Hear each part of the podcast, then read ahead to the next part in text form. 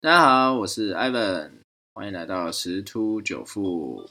啊、呃，刚刚看一下台股开盘是开低哈，然后而且看一下这个台指期的逆价差还蛮大的。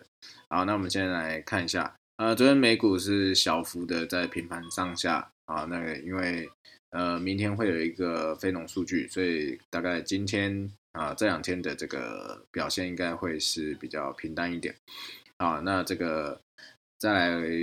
台股的部分有几个消息啊，啊就是央行要出手啊，抑制炒汇的一个风气啊，会有每年的这个换汇的一些限额，法人跟个人都会有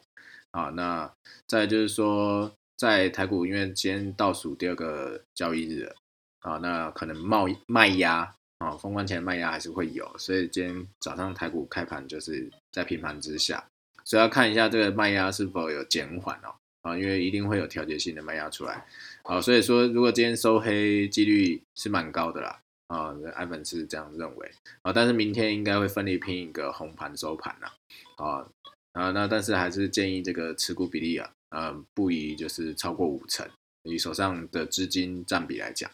啊，那再来就是这一个春节。啊，大概有十天左右的一个假期，目前看起来国际上应该还算稳定。但是要小心说美国或者是疫情有出现一些新的情况，那最主要也是台湾的部分啦，因为这个这在过年期间也是呃一个相当呃关键的一个观察期。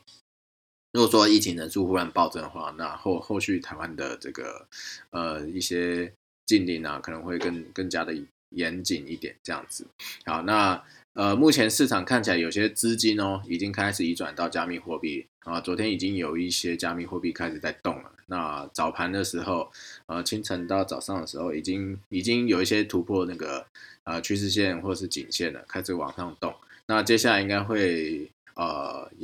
就是应该讲说延续这个其他国际金融市场的一些走势啊，会拉出一波。啊，比特币目前看起来的话。有机会去过前高，然后挑战大概在四万六甚至到五万这个区间哦。啊，端看这个市场动能。那以太币昨天已经又过了新高了啊，那早上也是持续的创高，那有机会到一千七百多是呃没有问题的，因为距离一千七只剩一点点啊，所以会不会再继续往上挑战两千也是有可能的哦。啊，以目前以太币来讲，很。